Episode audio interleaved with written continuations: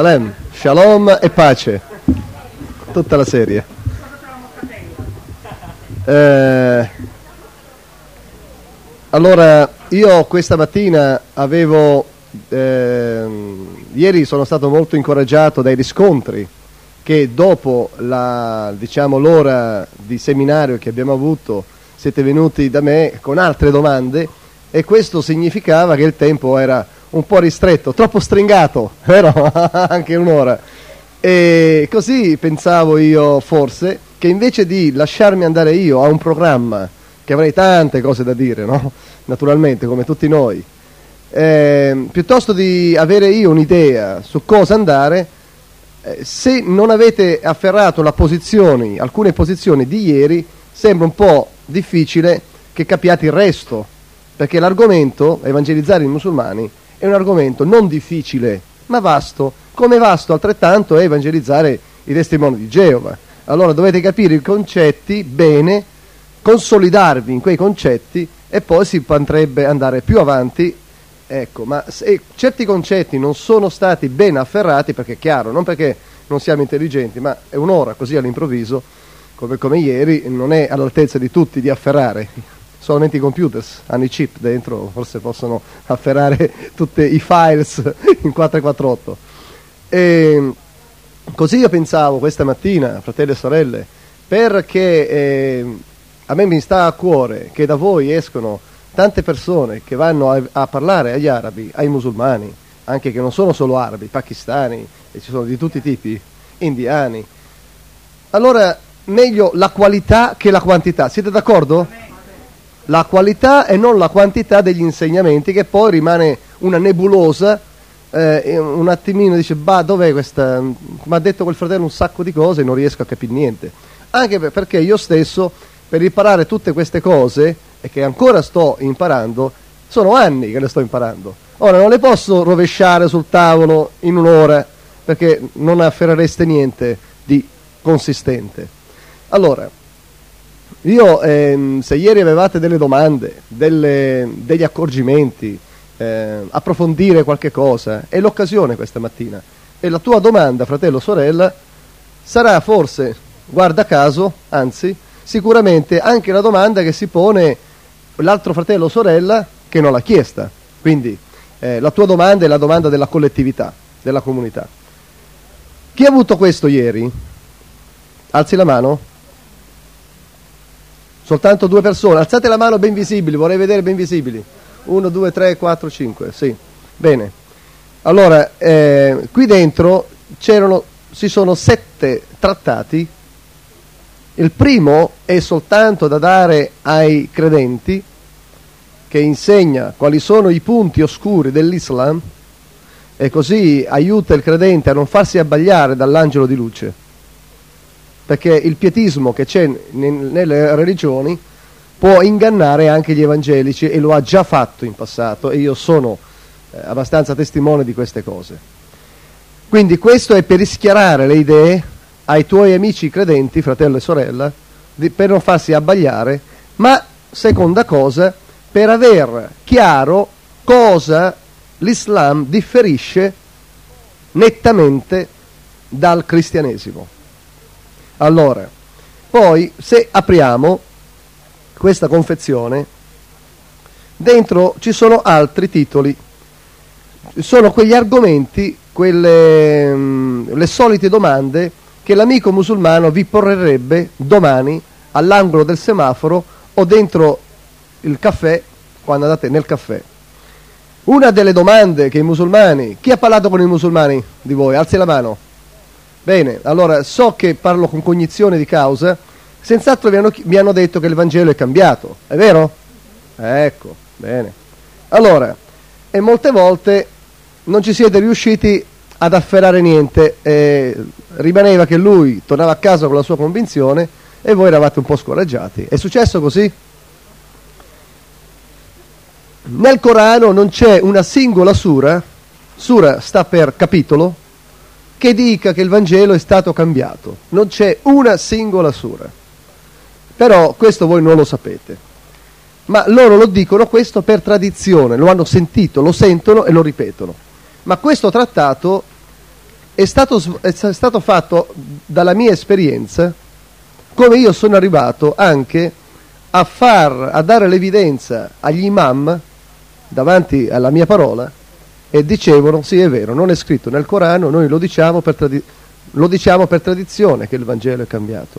Quindi questo è uno strumento, in inglese per chi non capisce strumento, un tool per poter superare questo antipatico argomento che il musulmano ha bisogno di sincerarsi che non è cambiato la, la Bibbia e tu puoi effettivamente un, dare un notevole aiuto perché non dirà più il Vangelo è stato cambiato per ignoranza per ignoranza poi ehm, sono capitate altre capitano altre domande di frequenti dove Gesù nel Vangelo secondo i musulmani avrebbe predetto la venuta di Maometto quando si parla del consolatore a chi è capitato questo? Benissimo, ragazzi, benissimo.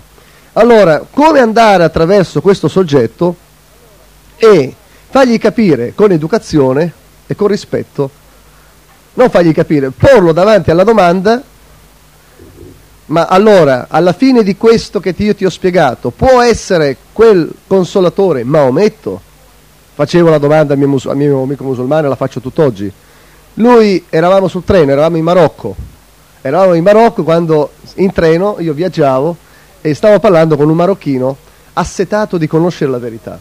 Dice, ma sai, io ho sentito che il, quel consolatore, in greco paracletos, in greco eh, che il consolatore è Maometto. Sono andato attraverso questo, io lo sapevo nel mio cuore, cioè, poi l'ho scritto con altri amici, ho detto, allora, poteva essere Maometto? Dice, no, all'evidenza di questi fatti che tu mi hai elencato, il consolatore non è Maometto.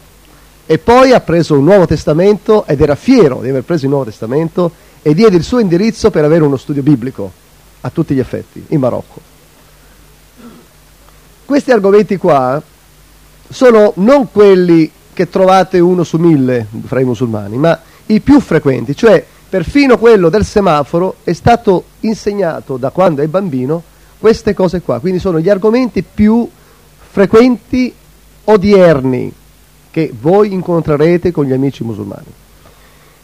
Al- altri musulmani dicono che credono che Mosè, quando predisse la venuta di un profeta, per mezzo dello Spirito Santo, lui stava dicendo un fratello, eh, susciterò un altro profeta fra i tuoi fratelli, credono che si, si stesse riferendo a Maometto. Un'altra cosa, un'altra difficoltà. Allora, anche questo è stato fatto da noi dopo aver fatto esperienza pratica con i musulmani abbiamo visto che non erano più sicuri di questa affermazione a cui sono stati insegnati e lavati il cervello.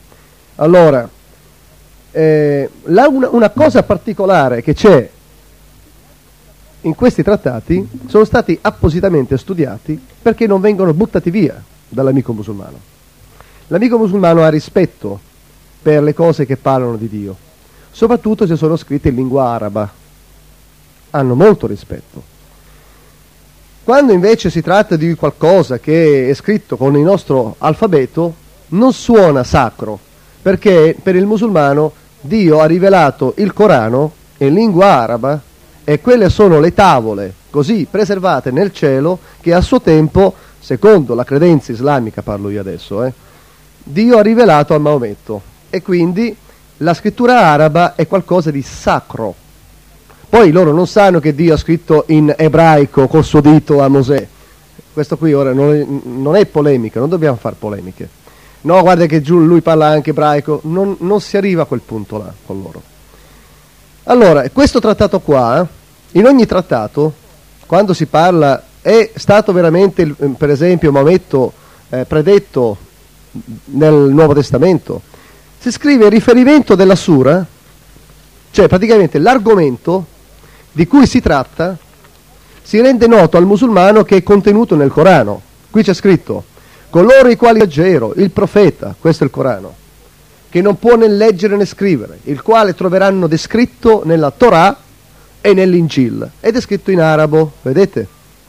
E poi c'è un altro dove Gesù avrebbe detto, hanno strappato, hanno messo le parole in bocca a Gesù, dove Gesù direbbe che dopo di me verrà un altro messaggero il cui nome sarà Ahmad, eccetera, eccetera. E questo qua, sì, Maometto vuol dire, grazie.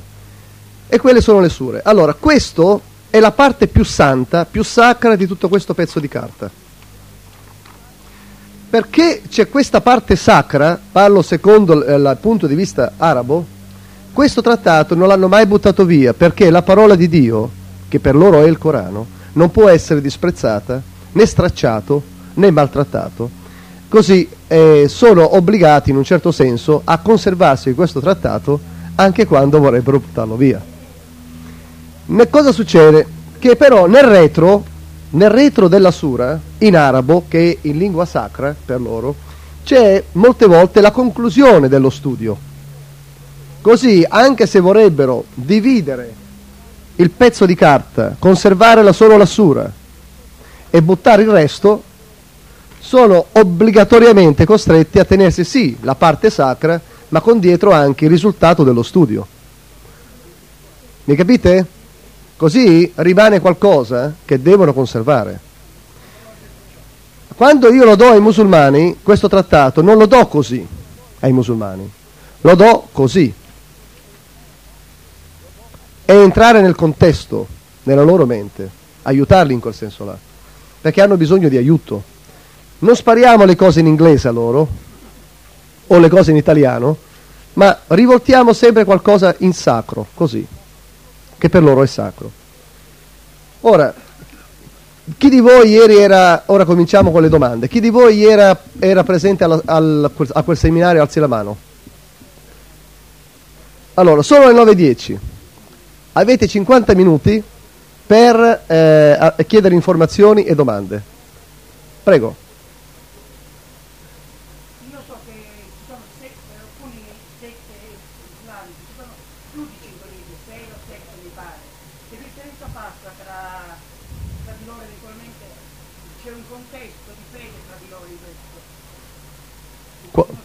Quali testi? Eh, cioè dire, in, in, alcune sette hanno solo cinque libri che faceva Maometto, ma in altri ne hanno sei teste, le teste. Dipende può passare. Se incontri magari un arabo che ha il stesso libro, così.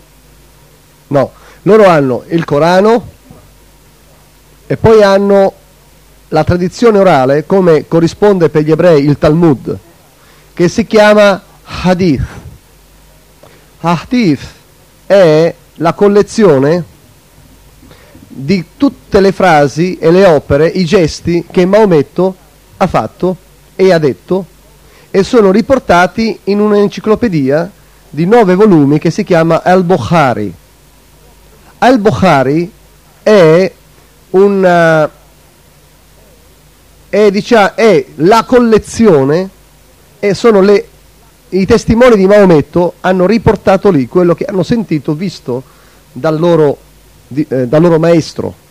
Quindi quello che Maometto avrebbe detto e fatto, per loro hanno lo stesso significato che per noi ha quando leggiamo che Gesù, per esempio, era contro la spada. Cioè noi vogliamo imitare Gesù, infatti nel Vangelo leggiamo le opere e le frasi che Gesù ha detto e sono state riportate e sono nella Bibbia.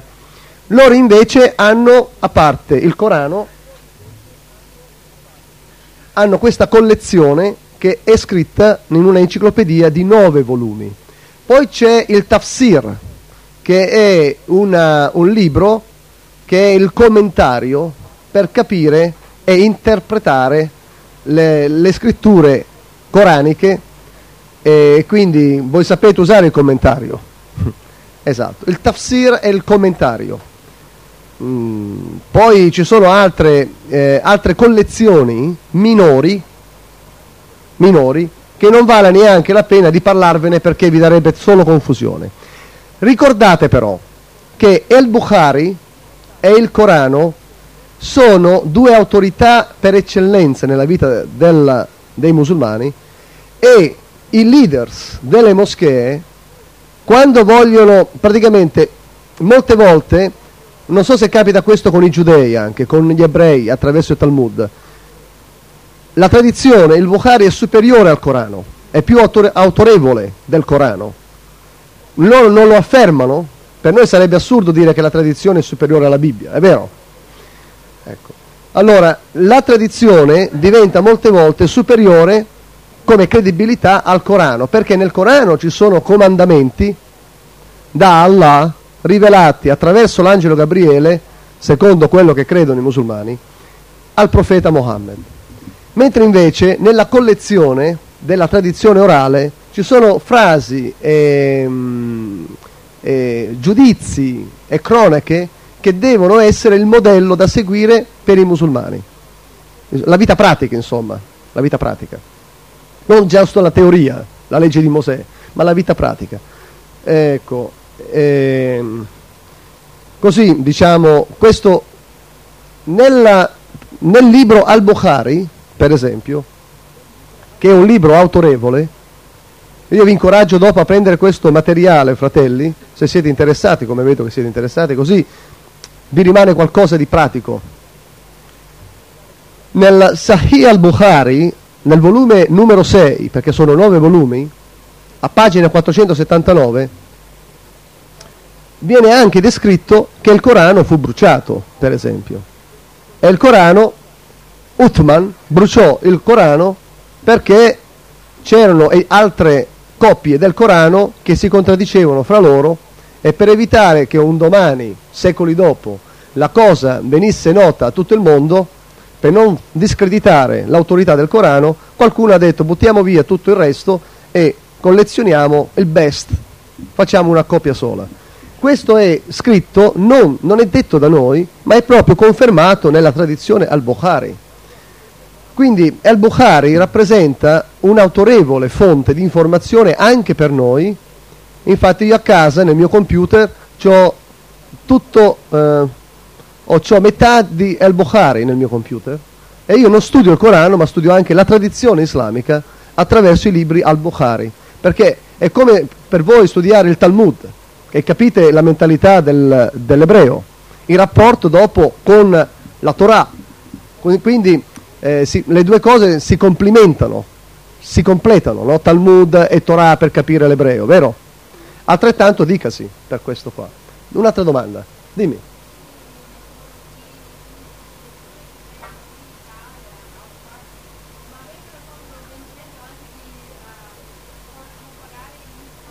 Allora, sì.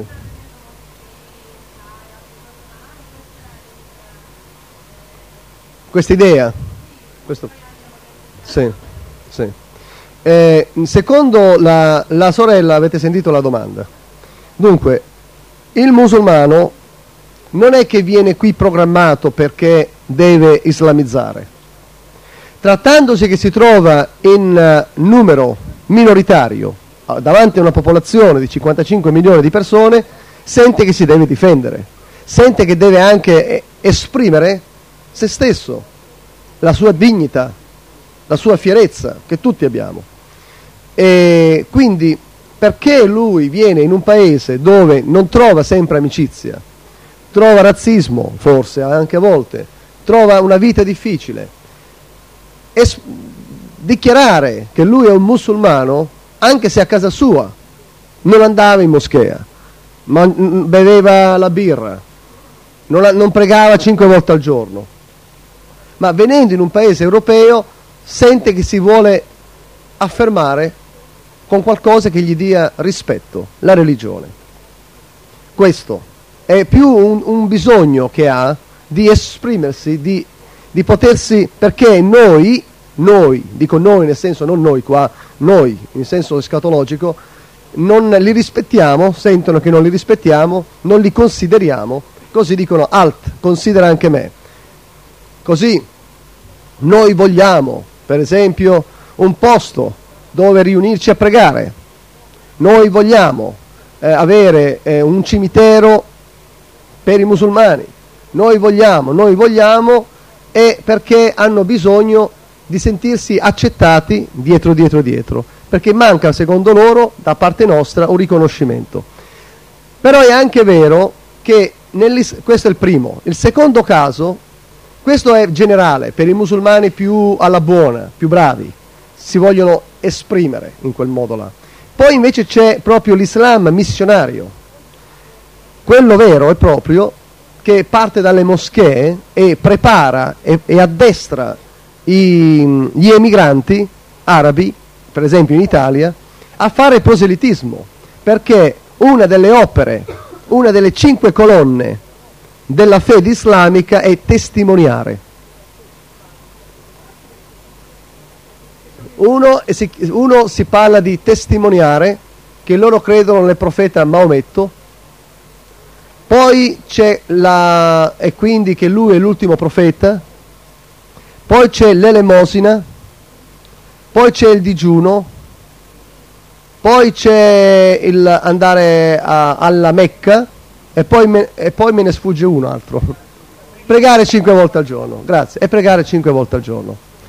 Però alla fine di queste cinque opere non sono sicuri di essere salvati, ma quello di dire lei, lei, l'Allah e Muhammad Rasulallah, non ci sono divinità, ma Allah e Maometto è il suo ultimo profeta, questo fa parte della loro dichiarazione di fede che devono eh, più volte al giorno trovare occasione di eh, pronunciare. Devono pronunciare questo più volte possibili perché così loro possono un giorno sentirsi, speriamo che Dio prenda in considerazione questa mia opera. Capito? Allora, eh, però il Corano stesso ci sono delle sure che proprio, di, proprio incarica e anzi detta che la predicazione del Corano, dell'Islam, deve perpetuarsi in tutti i confini della terra. Questo è un chiaro dogma proprio accertato nella sura del Corano. Eh, infatti il Corano, sua, mentre si esprime, eh, di, che il proselitismo è, è così enfatizzato, vuole anche riassumere che lui non vuole mai coesistere l'Islam con altre religioni, non vuole stare in pace con gli altri. Noi vediamo che la religione indù, buddismo, eh, musulmani adesso, in una società in, inglese per esempio, no? coesistono insieme, no? E tutti coesisterebbero insieme per molti, molti, molti, molti anni, ma l'Islam finché è in numero minoritario fa finta che coesiste, ma dopo si impone, come è successo nella storia con Maometto che, in, eh, che quando lui ri, riconobbe, eh, secondo lui, di essere un mandato di Dio, si volle affermare alla Mecca, ma però eh, lo cacciarono, lo mandarono via e lui scappò e andò a Medina finché poi a Medina si è formato un esercito e circa dieci anni dopo è tornato alla Mecca, stavolta senza cortesia, si è imposto e quindi si è praticamente posizionato. Sì. Sì, esatto. In Francia oramai l'Islam, eh, diciamo che la Francia è diventato un paese musulmano. Sapete, fratelli, preghiamo per l'Italia. In Francia ehm, io uso evangelizzare nei porti italiani. In Francia, data la presenza islamica così massiccia, eh, ci sono alcuni missionari, che ora non sto a dire il, nome della missione, che hanno l'incarico di eh, distribuire la parola di Dio fra i marocchini che andavano in Marocco, che partivano da, da, una, da un porto della Francia, e questo andava bene per alcuni anni fino a che adesso eh, i musulmani sono riusciti ad ottenere dal governo francese eh, la legge che vieta ai, agli europei di distribuire la parola di Dio nel porto, nei porti della Francia. Vieta. E infatti questi europei, fra l'altro ci sono anche americani in questa missione, vanno lì e dicono Francesco lì non si può più fare niente, la polizia ci proibisce di distribuire la parola di Dio. Noi dobbiamo pregare, fratelli, che questo non accada in Italia. Guardate, sono molto, molto, molto decisi, sono più decisi di noi, hanno le idee chiare, molto chiare. Loro praticamente usano le leggi eh, perché, vedi, siccome noi siamo forti nell'Ovest, nell'Occidente, vantiamo la nostra libertà di espressione, è vero? Libertà di pensiero. Questo è il nostro punto d'orgoglio, diciamo, perché è bello, perché Dio stesso vuole che noi possiamo esprimere noi stessi libertà. E, mentre invece dal punto di vista musulmano la nostra libertà di pensiero non è vista come un punto di forza, ma come un punto di debolezza. Praticamente non sanno in chi credono ed è per questo che loro hanno tutta questa libertà e quindi confusione. Nel mondo islamico la libertà di pensiero non esiste, c'è solo Islam e quello rimane. E quello loro si sentono quindi, non si sentono eh, come noi li chiamiamo, ehm, aspetta come si dice? Con i parocchi, ma loro dicono no, no, noi stiamo affermando noi stessi perché sappiamo in cosa crediamo. I musulmani dicono questo. Allora, loro usano praticamente il nostro canale, usano la nostra mentalità come il terreno più facile, più idoneo per poter finalmente entrare con le buone maniere e gradualmente ora hanno fatto la legge che è proibito eh, evangelizzare a porto fino a che si allargano sempre di più. E infatti in Germania, dove anche lì c'è un'altra spina nella piaga, eh, hanno, sono riusciti ad ottenere il riconoscimento di poter eh, pregare, di poter invitare alla preghiera, come nel mondo arabo, dal minareto. Cioè proprio il, il rito proprio. Chi è stato di voi nei paesi arabi? Ecco, esatto. Dunque, eh, praticamente questi sono piccoli guadagni di terreno, ma che rafforzano i prossimi gradini che devono salire. Ecco, noi quindi diamo sì, diciamo sì, abbiamo libertà di opinione, di, di idee, eccetera, lo dicono sì, sì, sì, sì. E addirittura usano la nostra mentalità. Eh, ti, faccio un esempio, ti faccio un esempio. Io parlo spesso con uh, leaders delle moschee e quando non, non sanno più cosa dire con me, dicono una cosa che mostra la loro debolezza. Ora io parlo dal punto di vista arabo. Mi dice abbiamo tutti lo stesso Dio. No? E io dico no, non abbiamo tutti lo stesso Dio, perché il tuo Dio non riconosce Gesù, qual figliuolo di Dio, e il tuo Dio parla soltanto di peccatori e di castigo, ma non offre una piattaforma di redenzione. Quindi il tuo Dio è incompleto, non è lo stesso Dio, è un carattere tutto diverso. E allora lui dice dopo, beh, beh, no, ma non ne voglio parlare adesso, perché ne avevamo già parlato prima, no? Cioè allora non sapeva più cosa dire. E allora quando non non sanno più cosa dire, dice beh fac- facciamo switch, Faccia- eh, usiamo ora il metodo europeo. Io invece non dico sì abbiamo tutti lo stesso Dio, no, non sono ecumenico. Dico no, non è vero che siamo, abbiamo lo stesso Dio, abbiamo proprio un Dio completamente diverso. Eh, praticamente Allah vuol dire Dio, giusto? Però ricordate quando c'era il Dio Baal? Loro credevano che era il loro Signore. Mi, mi, mi, mi capite?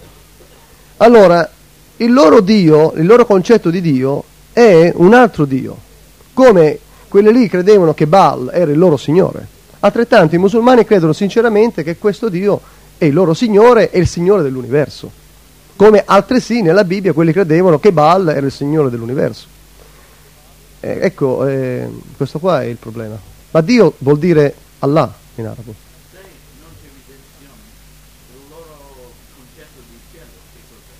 Sì, bravo, bella domanda.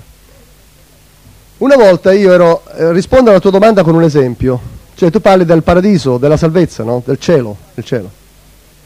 Una volta io ero a Hyde Park, dove usavo predicare spesso alcuni anni fa, ogni domenica, e da, vengono da me due giapponesi, che erano turisti là.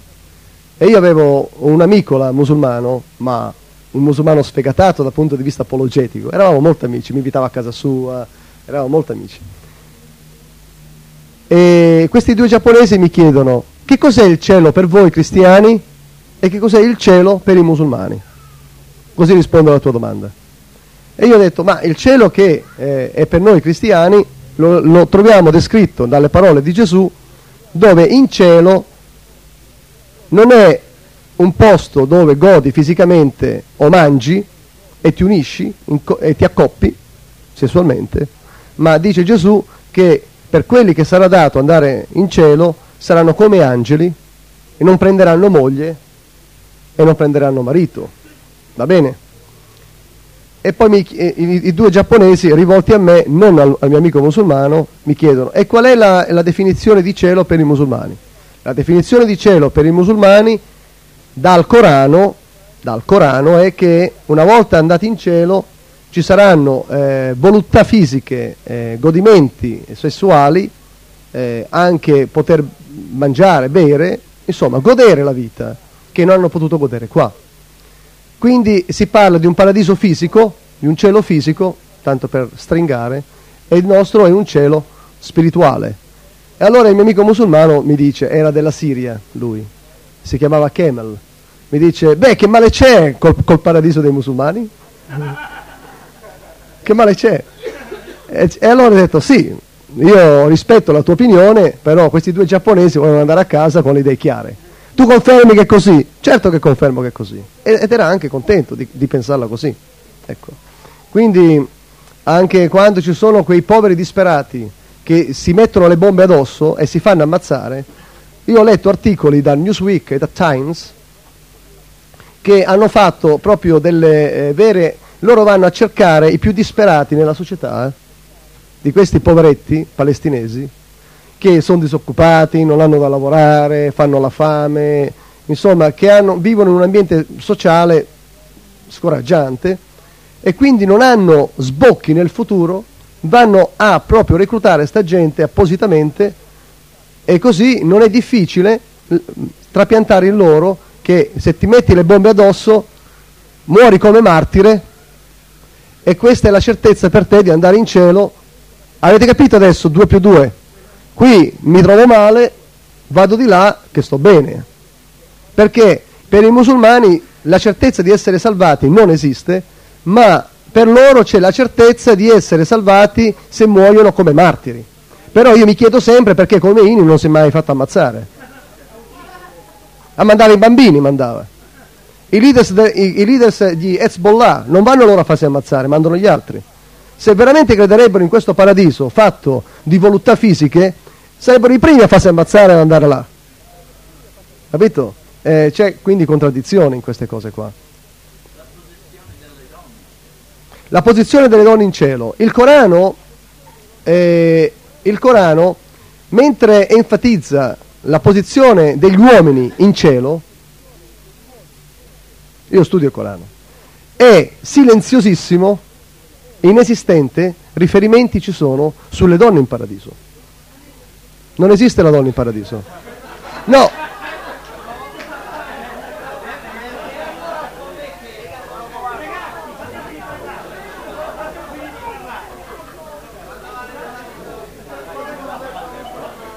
No, no, calma, calma ragazzi. Sorelle, sorelle, questo per voi è un argomento da condividere con le donne musulmane. Questo è il vostro terreno vincente per parlare, avere uno sbocco con le vostre amiche musulmane. Nel Corano, eh, quando si parla della salvezza, si riferisce sempre all'uomo. Sapete, è un libro maschilista, capito? Eh, il fatto di quegli esempi che ho fatto ieri, l'immagine della donna nei paesi europei, non è altrettanto di che si avviene nei paesi... Eh, l'orgoglio maschile dell'uomo verso la donna, no? che non dà gloria a Dio. Gesù ha detto che in Gesù non c'è né uomo né donna, né giudeo né greco, né arabo né italiano, siamo tutti uguali davanti a Lui, nome del Signore. Adesso, nella, addirittura, io sentivo parlare alcuni miei amici musulmani in Tunisia che erano preoccupati sul destino delle loro donne quando sarebbero andate in cielo, perché immaginare la sorella essere fra quelle vergini che trastullano un altro faceva loro arrabbiare. Cioè si creano anche questi problemi in loro sono irrequieti. Perché dice, sì sì, perché naturalmente la gelosia è una cosa normale, anche io sono geloso di mia moglie, no? Se io fossi musulmano eh, penserei che un domani mia moglie, perché insomma le donne in paradiso hanno il ruolo di accontentare i maschi. Capito? Così se io ora sono sposato da musulmano, immagino mia moglie che un domani va lì per accontentare gli altri, mi fa rodere un po', mi, mi, mi mette un po'... Mi, cioè, Cerchiamo di, di parlare da, col cuore musulmano oggi, capito?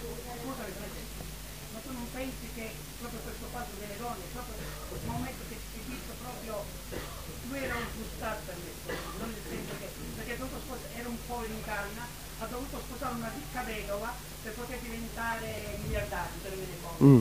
E tutto questo ha influito nel, nel, nella sua idea personale del Corano di rispettare le donne, cosa perché le donne avevano fatto lo stesso socialmente. È una tua è una conclusione che puoi tenere, valida.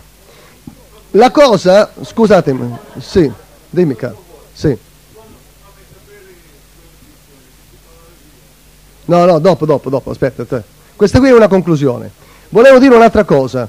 La considerazione della donna nel Corano è che in caso di, di- di processo in tribunale la testimonianza di due donne equivale alla testimonianza di un uomo.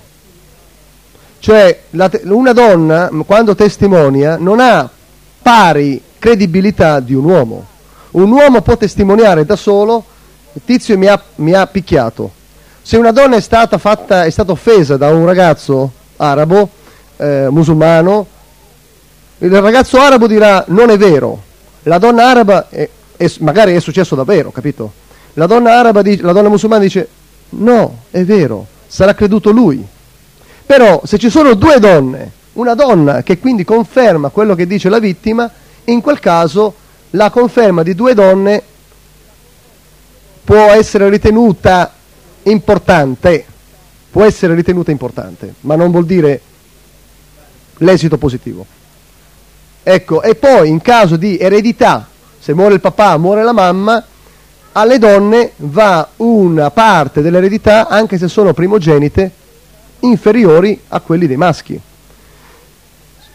Diciamo, la considerazione della donna per voi donne è un terreno che potete usare con le amiche musulmane. È un terreno molto fertile. Prego. Sì.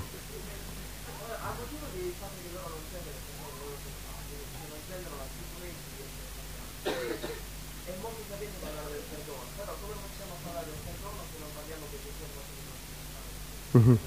Sì. Mhm. No, non è che non si può dire, si deve dire, ma quando c'è il momento e, i- e, diciamo il terreno che lui possa capire questo. Eh, il perdono di Dio, io quando parlo con i miei amici musulmani parlo del perdono di Dio, tu hai bisogno di perdono. Eh, è qualche cosa, il perdono di Dio, che l'uomo di ogni sfera, in ogni parte del mondo, desidera il perdono di Dio. Che siamo nati in Cina o in Italia o in Arabia Saudita o in Tunisia, tutti desideriamo questo perdono e vediamo tanti che eh, si dirigono nella loro propria religione alla fine per avere un perdono, un riconoscimento da Dio, una salvezza. E il perdono poi, quando, quando io parlo con lui, gli dico, vero che tu hai bisogno di perdono? Fa, sì, sai, io ho trovato il perdono, la pace. E io una volta facevo filosofie, dicevo, no? Era vero. Non trovavo il perdono, non mi sentivo perdonato. Co- cosa fai tu per sentirti perdonato?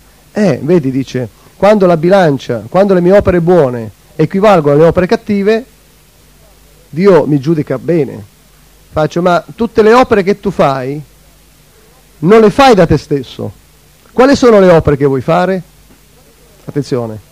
E lui dice, fare la preghiera cinque volte al giorno. Bene, ora io lavoro sul terreno che le sue opere sono inutili. Come? Non dico le tue opere sono inutili, questo lo offende, lo offende. Dico, quando tu abbassi la schiena per pregare cinque volte al giorno, chi ti ha dato la spina dorsale? Quando tu dai l'elemosina, chi ti ha dato i piccioli? Quando tu vai a fare il pellegrinaggio e vai fino alla Mecca con l'aereo, eh, chi ti ha dato la possibilità di andarci? E quando tu fai il eh, digiuno, se tu non muori di fame, chi è che ti sostiene? Di te stesso tu hai prodotto qualcosa da te, che so, creo i soldi, boom, ecco l'opera. Io la creo, creo i soldi, è un'opera mia. Ma visto che non possiamo produrre niente da noi stessi, non possiamo fabbricare noi le opere, perché è, è tutto da Dio che noi possiamo andare a Lui, pregare, fare le opere, per piacergli, per piacergli, non per guadagnare la salvezza.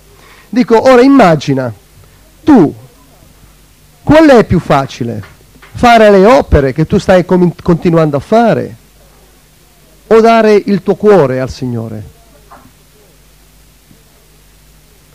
E sai i miei amici musulmani arrivano a questa domanda, dice è più difficile dare il cuore. Eh.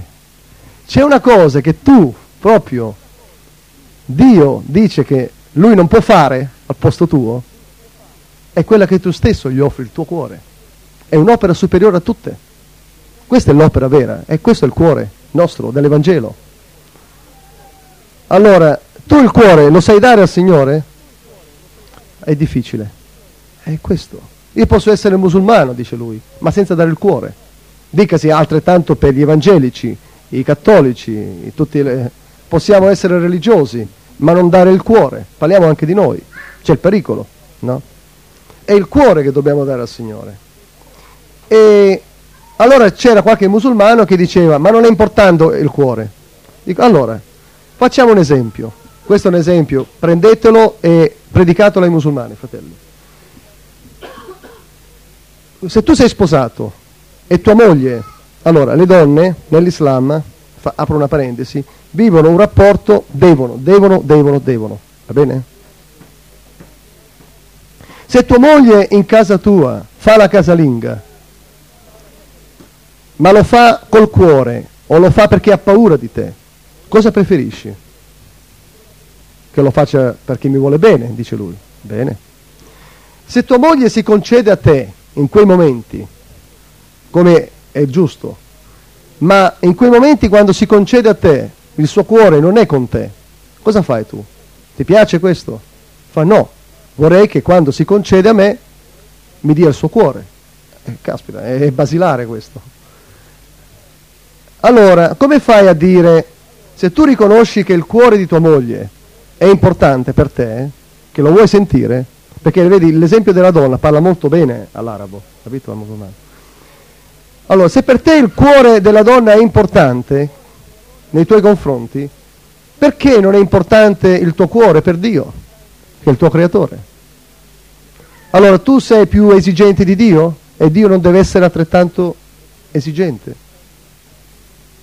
Allora dice, sai, l'esempio mi piace, e hanno capito quindi l'importanza che le opere, non gli ho detto quindi le opere non servono a niente, ma gli faccio capire gentilmente con questo sistema l'inutilità delle opere se sono fine a se stesse per essere salvati.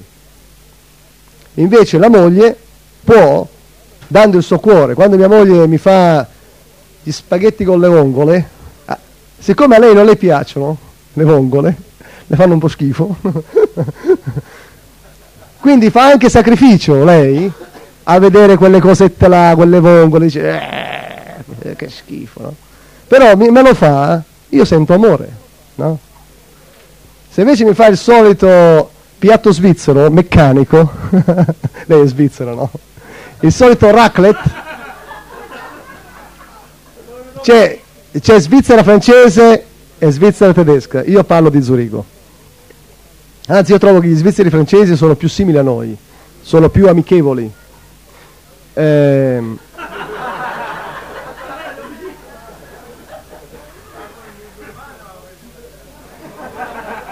allora, se lei mi farebbe sempre il raclette, che è una specialità, non devi neanche cucinare, devi mettere lì il formaggio a fondere, no? Lo fai tu poi. Dice, questo qua è tutta la cena, Francesco. Dico, ma moglie, se sarebbe sempre così mi accontento, ma sento che qualcosa non va bene in lei. così siamo stati creati a immagini di Dio, fratelli e sorelle. Dio ha messo anche in noi il suo stesso desiderio. Dammi il tuo cuore, dice il Signore nella Bibbia. Non dice fai le opere, dammi il tuo cuore. E allora è così che tu dici, lui dice, allora con le mie opere io non posso piacere a Dio. Esatto, hai bisogno del perdono. E il perdono, poi vai avanti, gli spieghi, vedi il Signore, sapendo che tu sei impossibilitato di salvarti da solo, ha provveduto una persona e continui col messaggio dell'Evangelo, dice, se poi vuoi credere che sia morto o non sia morto, questa è la tua libera decisione. Però hai ha conquistato un gradino nel suo cuore che le opere non sono importanti per, per il Signore, non sono proprio niente per essere salvati. ma sono le opere che lui ha preparato per noi, che compiamo e che quelle obbediamo e facciamo, ma sempre non per essere salvati, ma per obbedienza. Dimmi. Come fanno loro a conciliare il fatto di trovare donne in cielo quando nel Corano non è scritto niente? Voglio dire, non è che qualcuno entra in dubbio e dubita del Corano, se ne ha mai notato qualcuno. Che uno mette in dubbio che nel Corano.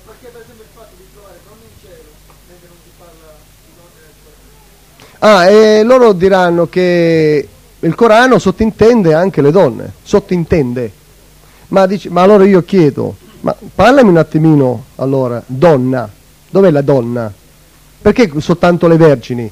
Perché soltanto eh, gli uomini hanno le vergini a disposizione e le donne che vanno in paradiso non hanno i vergini? Scusate, capito? E infatti ci sono delle musulmane femministe, perché esistono le musulmane femministe, io leggo dei libri, che non sono d'accordo con queste cose qua. Dicono questo Corano qua- l'hanno cambiato. Le, le musulmane femministe dicono questo Corano non è la rivelazione che hanno dato a Maometto, perché Allah avrà parlato anche di noi in cielo e il Corano è stato manovrato per essere una congiura contro le donne. Sono musulmane femministe dal Medio Oriente anche. Io, le- io leggo diverse biografie. E quindi dicono il Corano è stato cambiato, hanno tolto il posto della donna. La donna non può divorziare, l'uomo sì. Cioè l'uomo gli, gli salta in mente che eh, gli fa i raclette, la moglie, tutti i giorni, per cinque volte al giorno, per un mese, e dice io divorzio da te.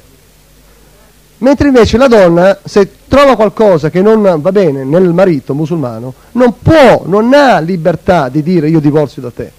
Allora, la- le femministe musulmane dicono noi non possiamo divorziare, ma è prerogativa soltanto degli uomini. Noi non possiamo ereditare la stessa quantità che ereditano i maschi. Noi non abbiamo posto in paradiso, eccetera, e fanno una bella lista, lunga, lunga, lunga.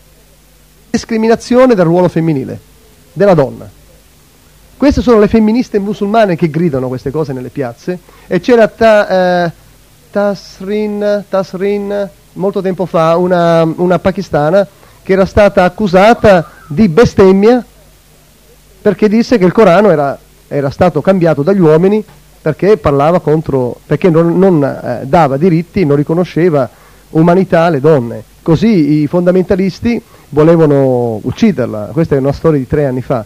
Tasrin è un nome pakistano, scusate, non mi viene in mente, ma è cronaca anche in Newsweek, in Times e anche i giornali italiani si è parlato di questo per circa 6-7 mesi.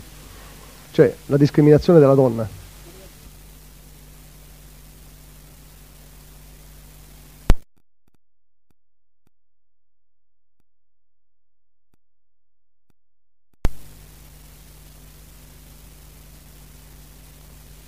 Sì, dietro.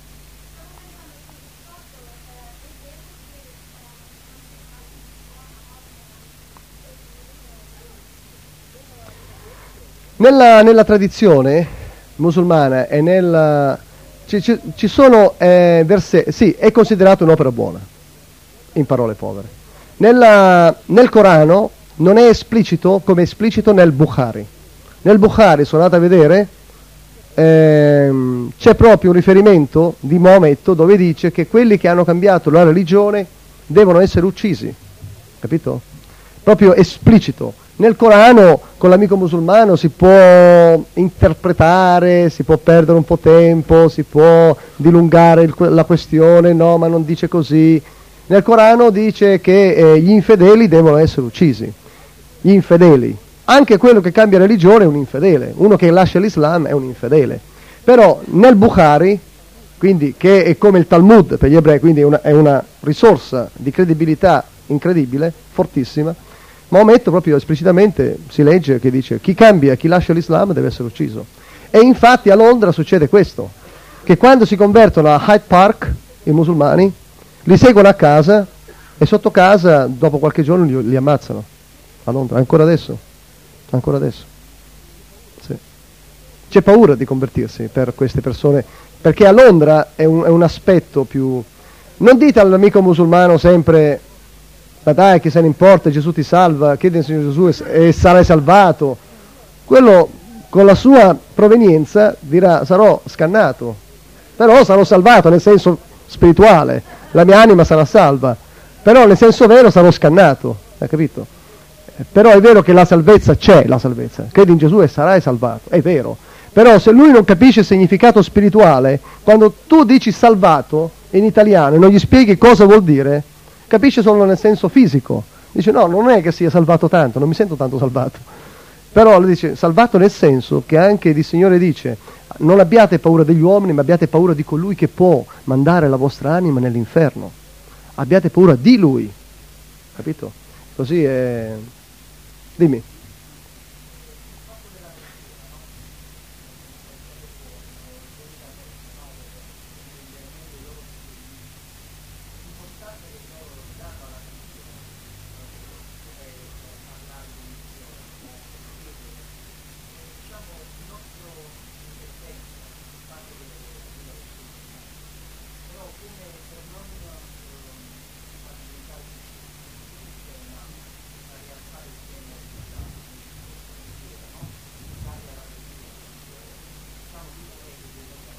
Invitare alla preghiera nella, dove? Nella chiesa?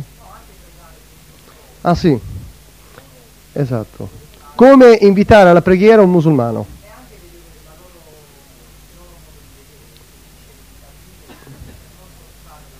Suscettibilità. Io mi sono trovato a pregare con i miei amici arabi. Esatto. E dopo aver parlato con loro della mia fede, e il periodo era benedetto, e quindi l'anima era aperta, non ho detto adesso preghiamo. Già si sente un mezzo traditore, preghiamo, perché tu sei europeo. Dico parliamo con Dio. Chiediamo a Dio. No? La parola pregare, lui conosce la salet in arabo, la preghiera.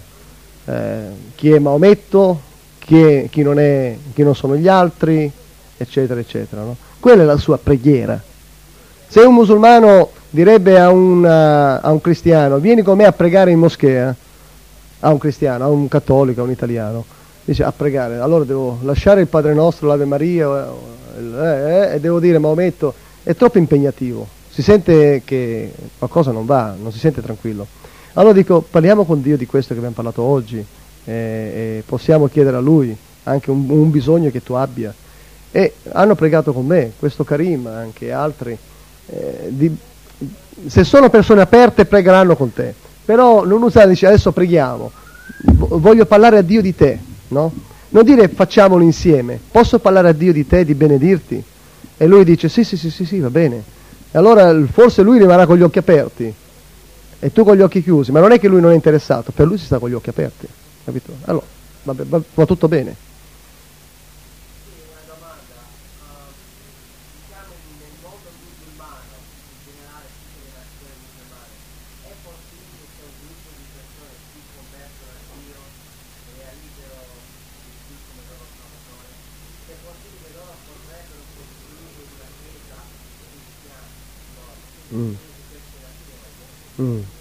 Che si convertono in massa eh? succede spesso, dove i missionari non ci sono. È successo in Algeria.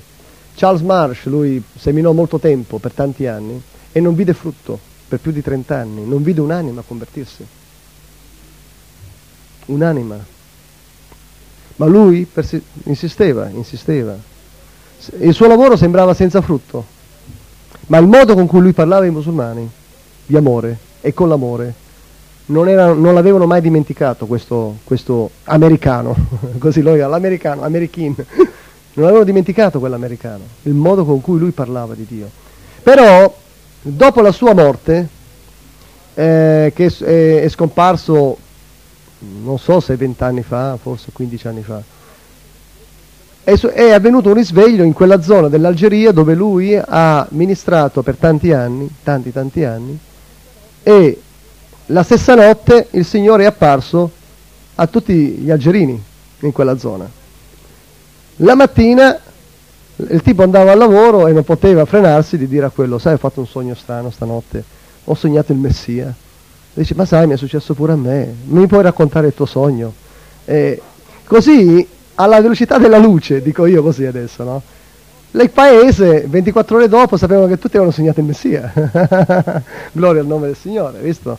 E si sono convertiti però non sono diventati cristiani, hanno costruito la chiesa cristiana, si sono radunati nelle loro case e non si sono chiamati cristiani perché cristiani, loro, essendo che non c'erano missionari, capiscono quelli dell'Europa, questi immorali che noi stiamo evangelizzando e vogliamo parlare di Gesù.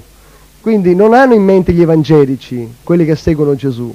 Allora dice, noi siamo i musulmani messianici. Musulmani che crediamo adesso non in Maometto, ma crediamo in Gesù. Capito?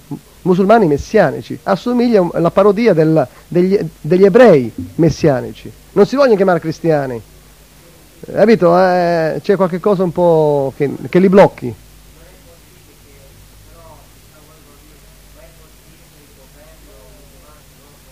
No, no, no, no, no, no. Li, li, subito li, li, uccidono, li uccidono. È storia, non è una mia conclusione, è già successo. Li uccidono già quando si riuniscono nelle case a pregare. Devono stare attenti che non vengono seguiti dalla polizia. Già quando vanno nelle case, perché la, la gente non convertita sente la puzza, dice questi qui, questo assembramento di persone stanno rivoltandosi contro la politica, contro le istituzioni.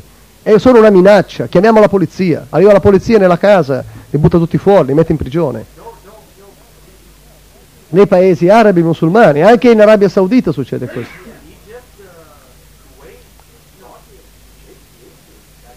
Sì, sì, sì. Infatti in Egitto però ancora, in Egitto, in Egitto anche prima della fine del Ramadan di quest'anno, i musulmani sono andati a uccidere i, i, i credenti e hanno distrutto le chiese.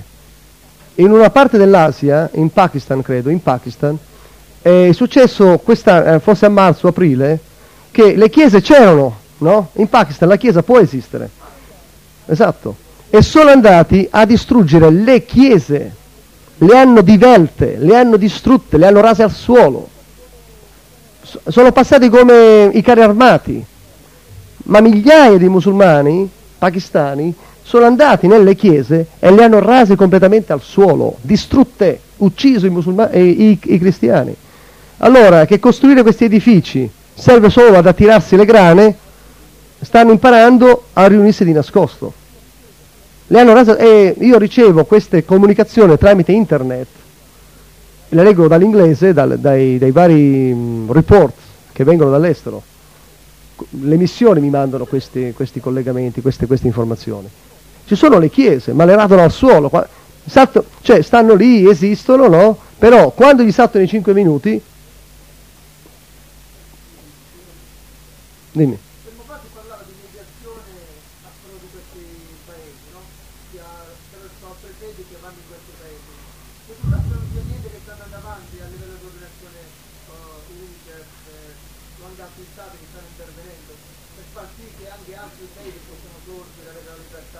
In questi paesi musulmani. No, loro dicono, noi nella nostra casa nostra non siamo tolleranti, perché la tolleranza è un, è un segno di debolezza. Qui la tolleranza che abbiamo noi è un segno di debolezza.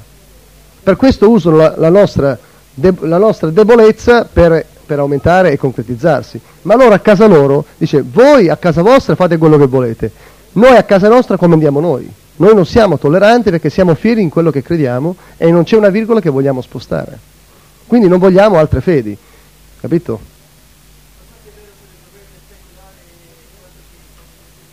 Molte volte, quando il governo è secolare, io son, vengo dal, da qualche parte del Nord Africa, il governo è secolare, offre alle, ai suoi cittadini vari svaghi, no? cinema di scarso significato morale anche no?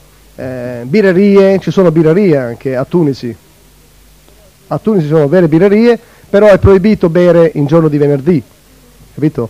Eh, però ehm, il, pop, il, il governo preferisce che le persone non abbiano grilli per la testa, come noi abbiamo lo stadio qua, anche loro hanno lo stadio, cioè distraiamo il popolo dalle nostre manovre interne, politiche. I fondamentalisti invece vogliono insorgere appena il governo aumenta il pane di, di, di 50 lire, per trovarlo come scusa che il governo va cambiato e che questa è una debolezza, che la legge islamica deve essere nel governo quando non c'è più e questo è, non è una benedizione, una maledizione, insomma strumentalizzare il, la debolezza del governo. Ma domande sul, non sulla politica, ma come parlare ai musulmani, queste sono preferibili. Dimmi.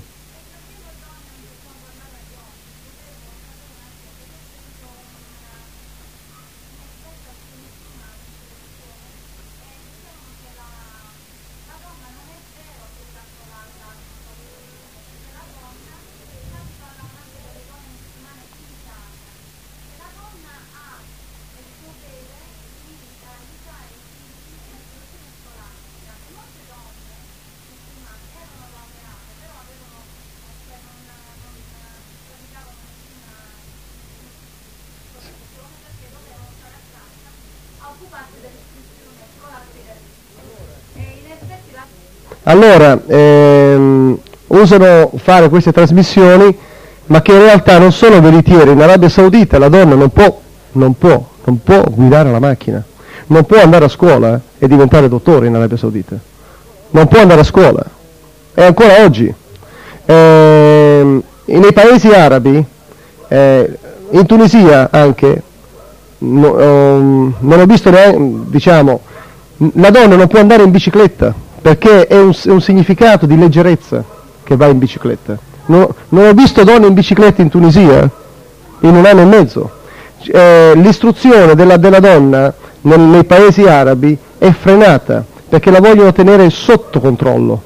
Qui in Europa queste cose perché non le fanno vedere in televisione? Come, qual è la considerazione della donna nei paesi arabi?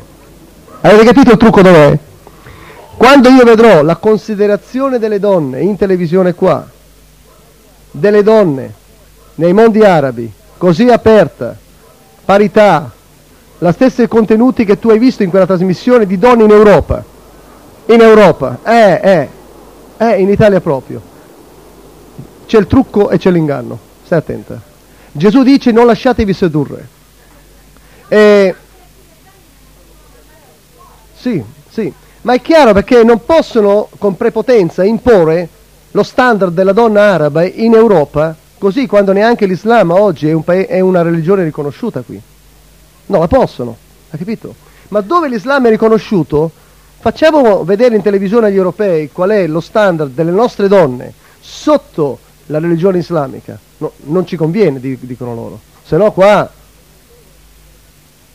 no, non bevono tutte quelle barzellette che facciamo vedere in televisione delle italiane che vanno a scuola, insegnano i bambini, eccetera, eccetera. Allora, tu devi sempre fare riferimento da dove viene l'informazione e in quale contesto, in quale nazione è l'informazione della donna. Allora, viene dall'Italia per l'Italia.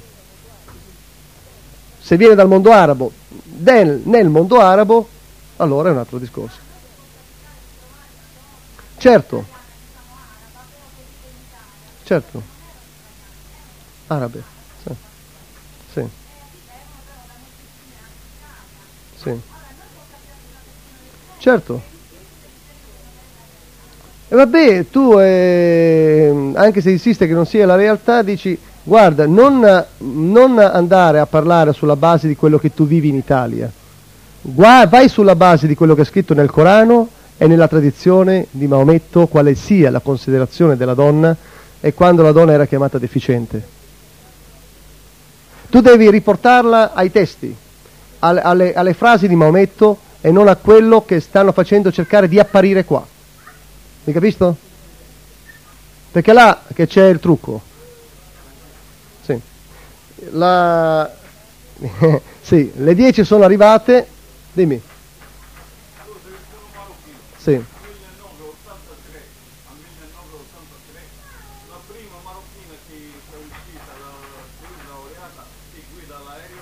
Eh. Penso di sì. Sì, ci sono fatti, grazie della domanda, ci sono casi dove eh, adesso il Nord Africa vuole guadagnare terreno sulla propria credibilità e quindi non è difficile trovare una marocchina che guidi l'aereo, una marocchina, ma la maggioranza dello standard femminile la maggioranza delle vite femminili bisogna guardare, non una singola vita, capito? Ma tu devi considerare la maggioranza de- della vita, dello standard, della considerazione che le donne